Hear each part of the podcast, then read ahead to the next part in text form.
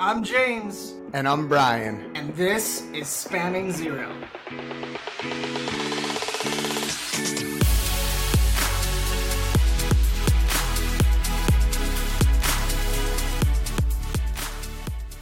Rick, welcome to the show. Good to be here, James. Brian, look forward to it, man. Yeah, I'm This excited. topic, oh my gosh, does it give me heartburn? Like, it makes me want to reach through the screen and really go at people sometimes because this is such a painful thing. And everybody seems to have this pain of the buying software. And how it's just not an easy thing. Right. And we push people down a path that isn't necessary. Let's unpack this i- this business idea of buying software because I do think that there are fundamental roadblocks or what I would call friction in the current software, Yep. especially in the B2B buying software. What do you think is, you know, in your mind, what's the most common mistake that you think businesses are making right now? Yeah, I, I think if you look at it from a buying standpoint, if I was actually buying the software today, uh, I go back to the analogy of my dad. Let's take it back to kids again, right? My dad was an, an avid sports person, and he would reinforce. I think he did this so that my mom wouldn't complain how much money we were spending. But his point was, if you buy the best equipment you can buy, this is what it's going to save you in a month. Because if you buy crap today, you're going to waste your time for 30 days. You're going to sell it for 20 cents on the dollar. And then you're going to go buy the new stuff in a panic and probably not going to buy it on deal. So his point was when a season came up, soccer shoes, catcher's mitt, pick a thing. Let's in advance buy the best we can buy and let's go a stri- you know, strive to get there. Now, in, in business software, the exact same thing happens. You know, we made this sophomore mistake a year ago. We bought software A because it was a little bit cheaper, thought it would be easier to use. And what do you think happened in six months? Not happy. We outgrew it. We've wasted six months of onboarding. It became so sticky. All of our data is in there. We should have listened to my dad, James we should have bought the best software we can aspire to. And again, I'm not saying everyone has to have, you know, the the five hundred dollar cleats, but I should not have bought the fifteen dollar pair. I should have gone into that this 100, 150. I should have bought the best I could. And I see that all the time with software. Common mistake people make because you're trying to save a dime, but you lose a dollar long term. And we all know the number one issue that everyone has is that when you lose time, you can't get it back. It's not a dollar issue. But that time we spent investing, learning, being, being educated on the software is all throwaway right now. And we know that. it's so interesting to think about, right? Like the con. I feel like the term that people typically use for this in the software world is like best of breed. It's interesting to to like break that down and say, okay, what are actually the things that contribute to a product being best of breed, right? Because you can go and right, you look at take any category that's out there, take CRM, right, biggest B two B software category. Right. There are like I, I don't know hundreds, thousands of CRM products on the market. The fundamental like basic functionality of them is all the same, right? They all have the same core features. So what are the things that actually makes Salesforce 10 or 100 times better than that cheap off the shelf thing? And sometimes it, it's obvious, but sometimes it's also like very non-obvious what is making best of breed truly best of breed. Let's, let's look at uh, are, So are I'm you guys uh, Mac thoughts guys, Apple guys, or are you Lenovo or something? What are you? I'm a Mac guy. People well. in the tech industry would argue, my son especially, who would be an Alienware guy, he's like, the Macs are terrible. They can't even run the most, you know, the high end part of Excel, you know, processing. And I would argue that some of those computers are really best in breed. You know what Mac does for me? Friction, baby. Nothing. I'm not downloading drivers. It's coming in. Now I lose things. I've got, you know, analyst over here that cannot use certain features in Excel. I get that. And I might lose a couple other pieces of software because it just doesn't work well on a Mac. But I'm willing to lose some features because I would argue the Mac in the big scheme of things is a solid A to A minus based on what you're trying to do.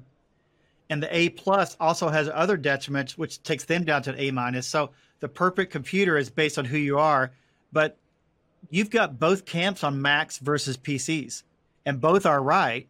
But we chose the route of clean reliability. I'm not worried about the viruses, all the things that we love about it. But I've got three or four people in the organization that hate their Mac. but that's okay. And so that's how we b- began to look at technology along those lines. But you bring up a great point here, and that's the convenience and frictionless experience that exists with software. Mm-hmm. And we haven't even dived into the buying process. Right, right. this, which is a whole can of worms that I can't wait to unpack. But the the usability of software. One thing that I I want to like just challenge every brand out there that might be listening to this is like stop making a promise that you can't keep. I think that it starts there. The fundamentals of you mm-hmm. offering a service or a product to any business that's going to be operating it, meaning they can have an opportunity cost as well for operating your software, Right. meaning it can have a negative impact by implementing your software. And you make a promise that you can't keep. Whew, It's bad.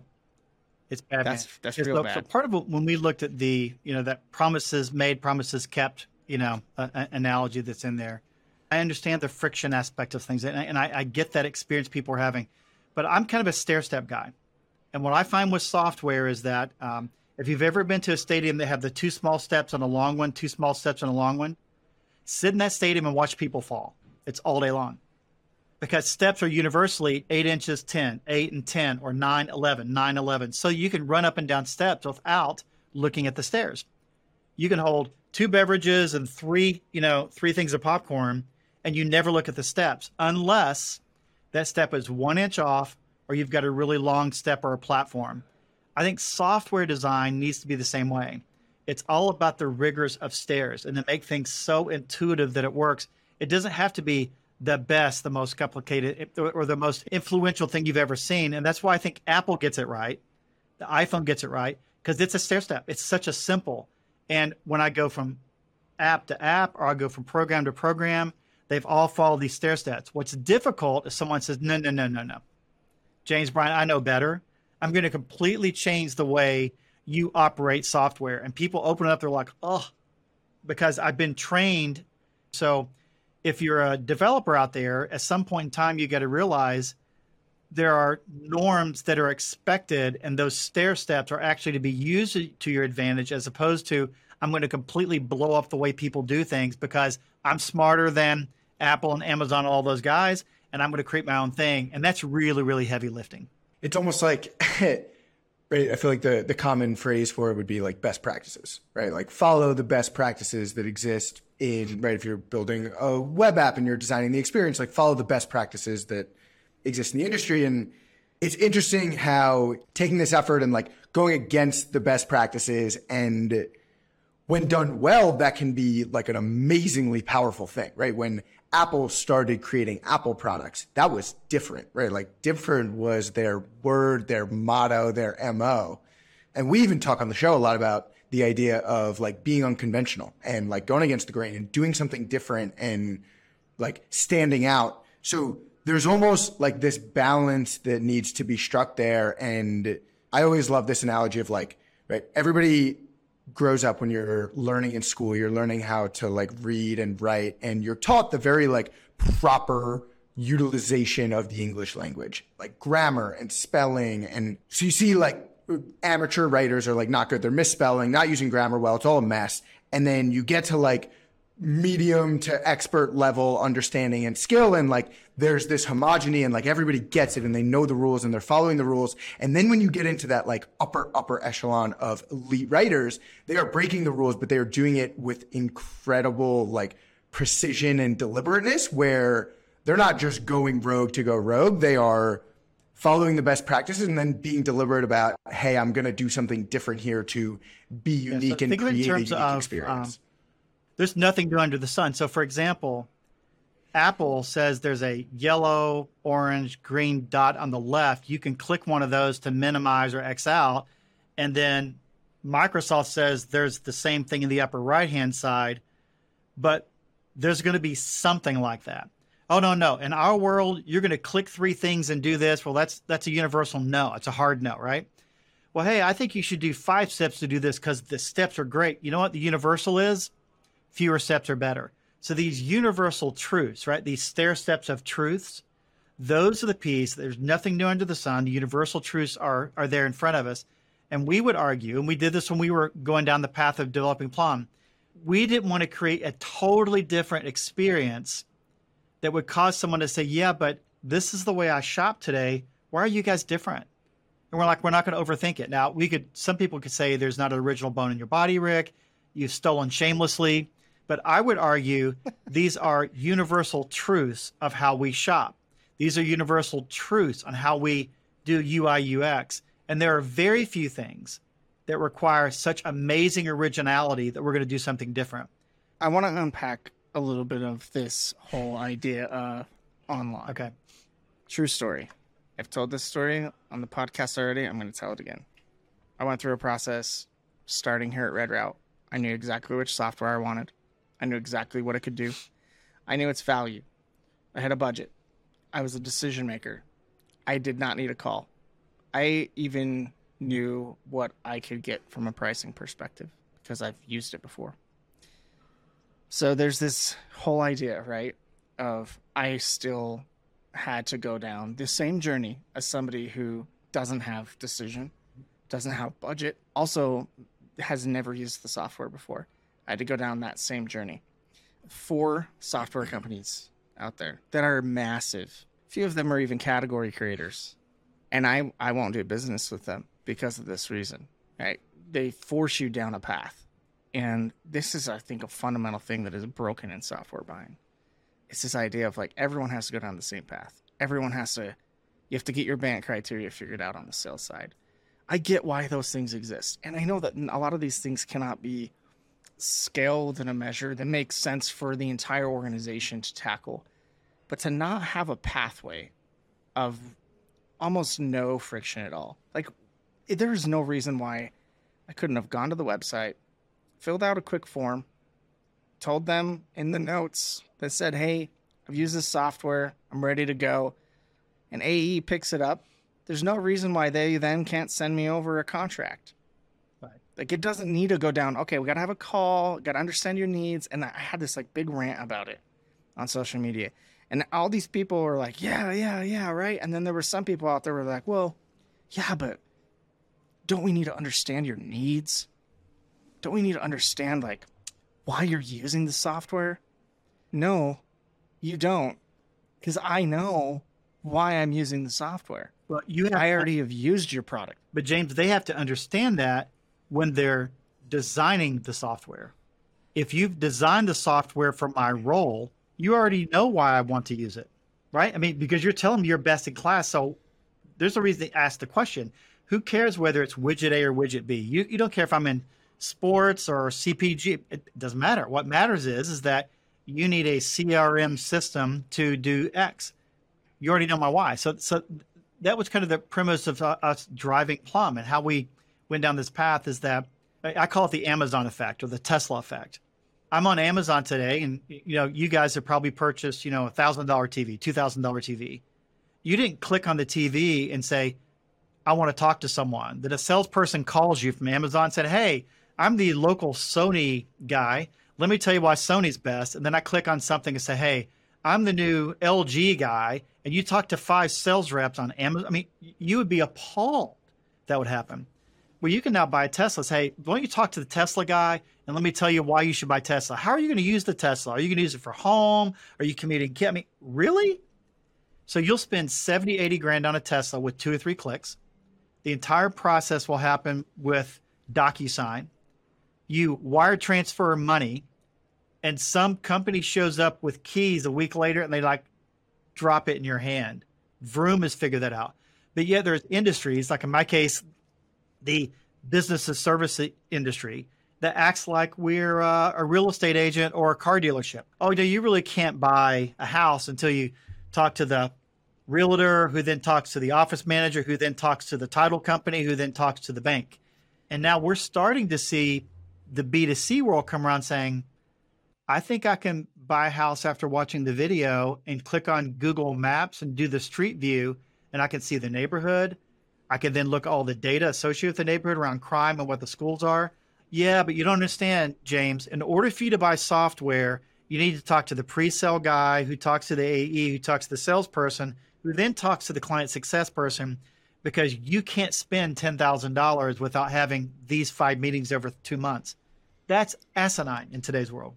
And that was really the epiphany we had when we started building this B2B software for Plum so that you could buy retail services with just a click, click. By the time you go to the cart and click out, you've already got data, ratings and reviews, you know, auditing inside of store, merchandising. It's already complete. And you don't have to talk to anyone. As much as I like to talk to James and Brian, you don't need to talk to me. Don't.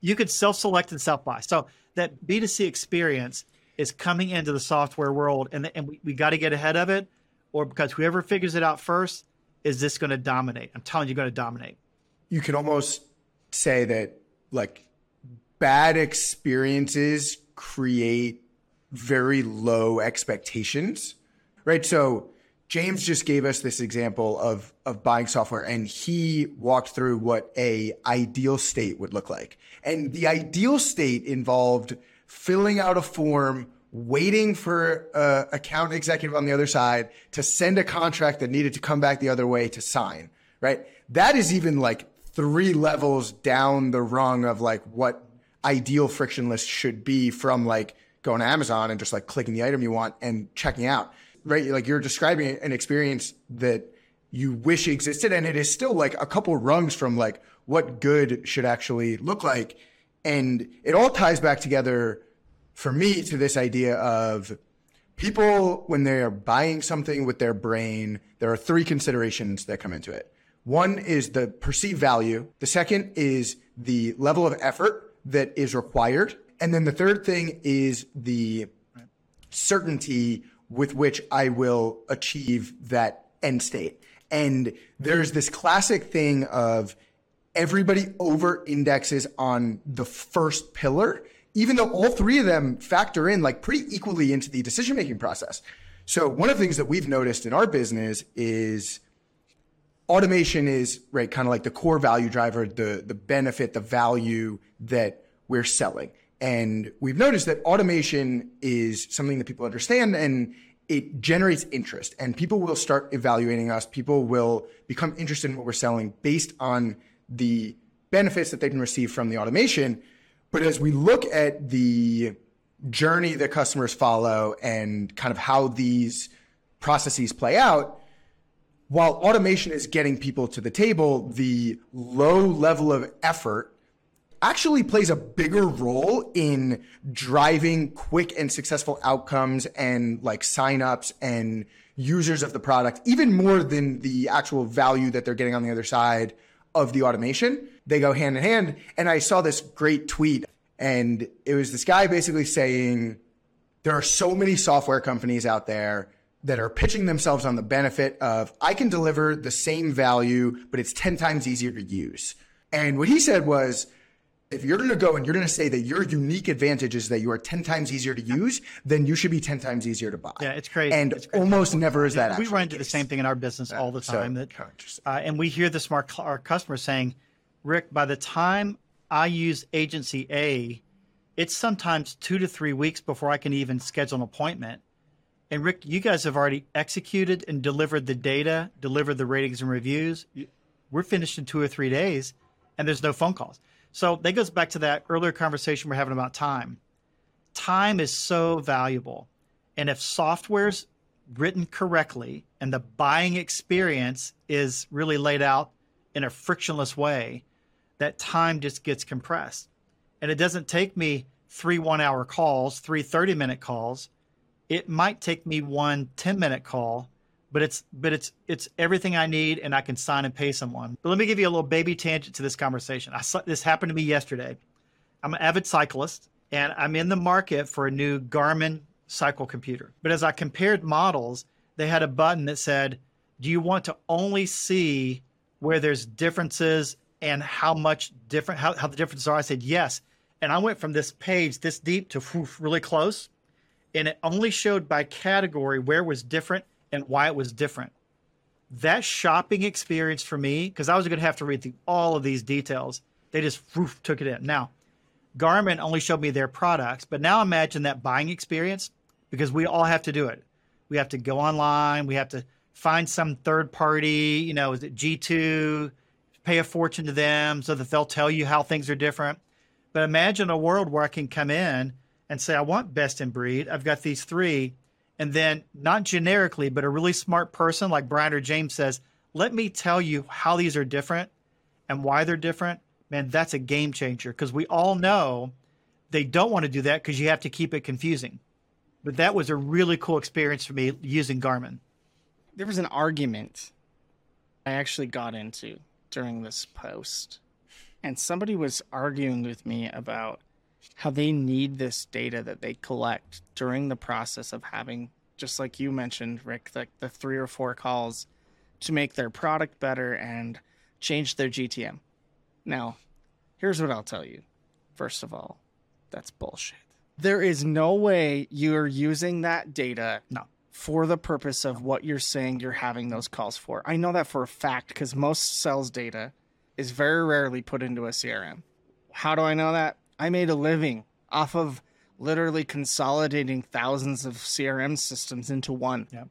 And your data was very rarely put into a CRM because you hated a CRM. Well, let me tell you, I'm, I'm to give a props to the sales guys. Let me tell you how we use our sales team here so that everyone doesn't get mad at me who listens to this. Like, Rick, you left us out to dry. James said this, you didn't defend us.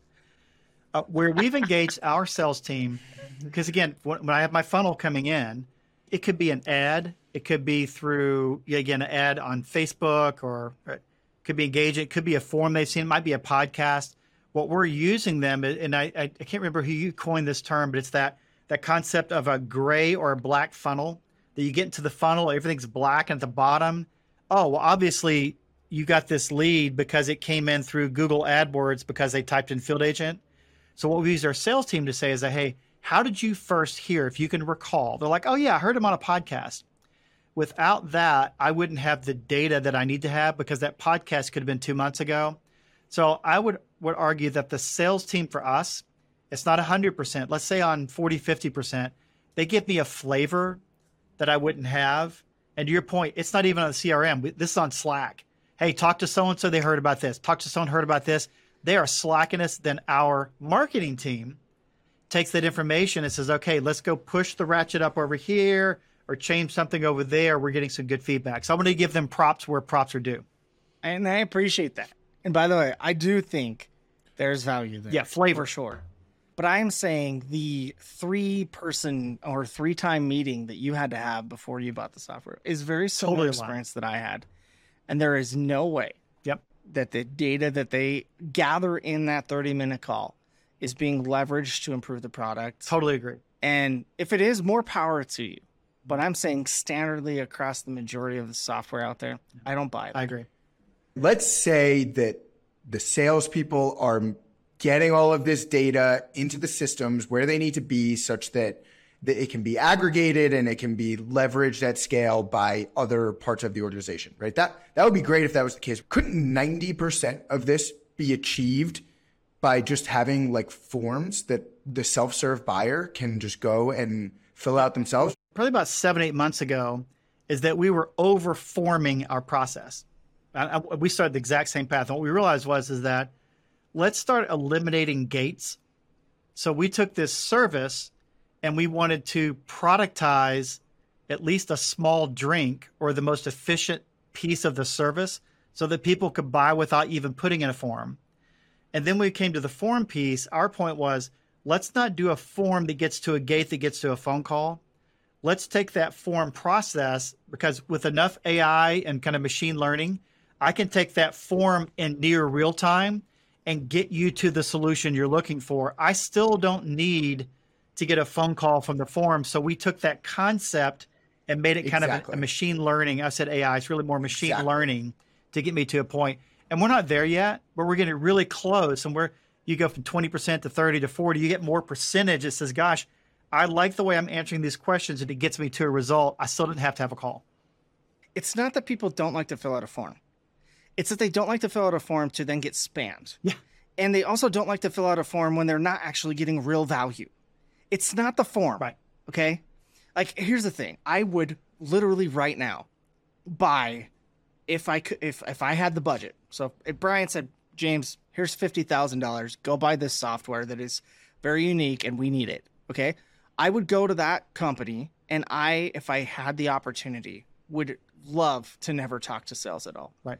And if it was done through chat, fine. Yeah, Like, yeah, yeah. Ask your questions. Ask your BANT criteria through chat. Ask your BANT criteria.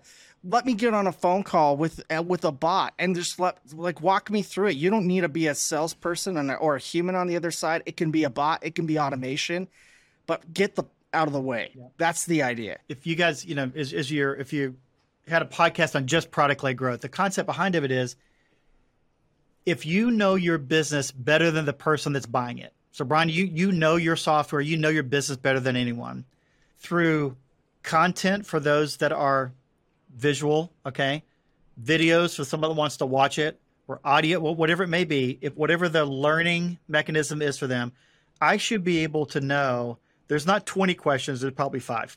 And I should be able to answer the questions in the way that you want to learn so that I can actually make a decision or at a minimum say, I'm still not sure I'll take that phone call because I've made that decision, as opposed to I'm making the phone call because you give me 10% of what I need to know.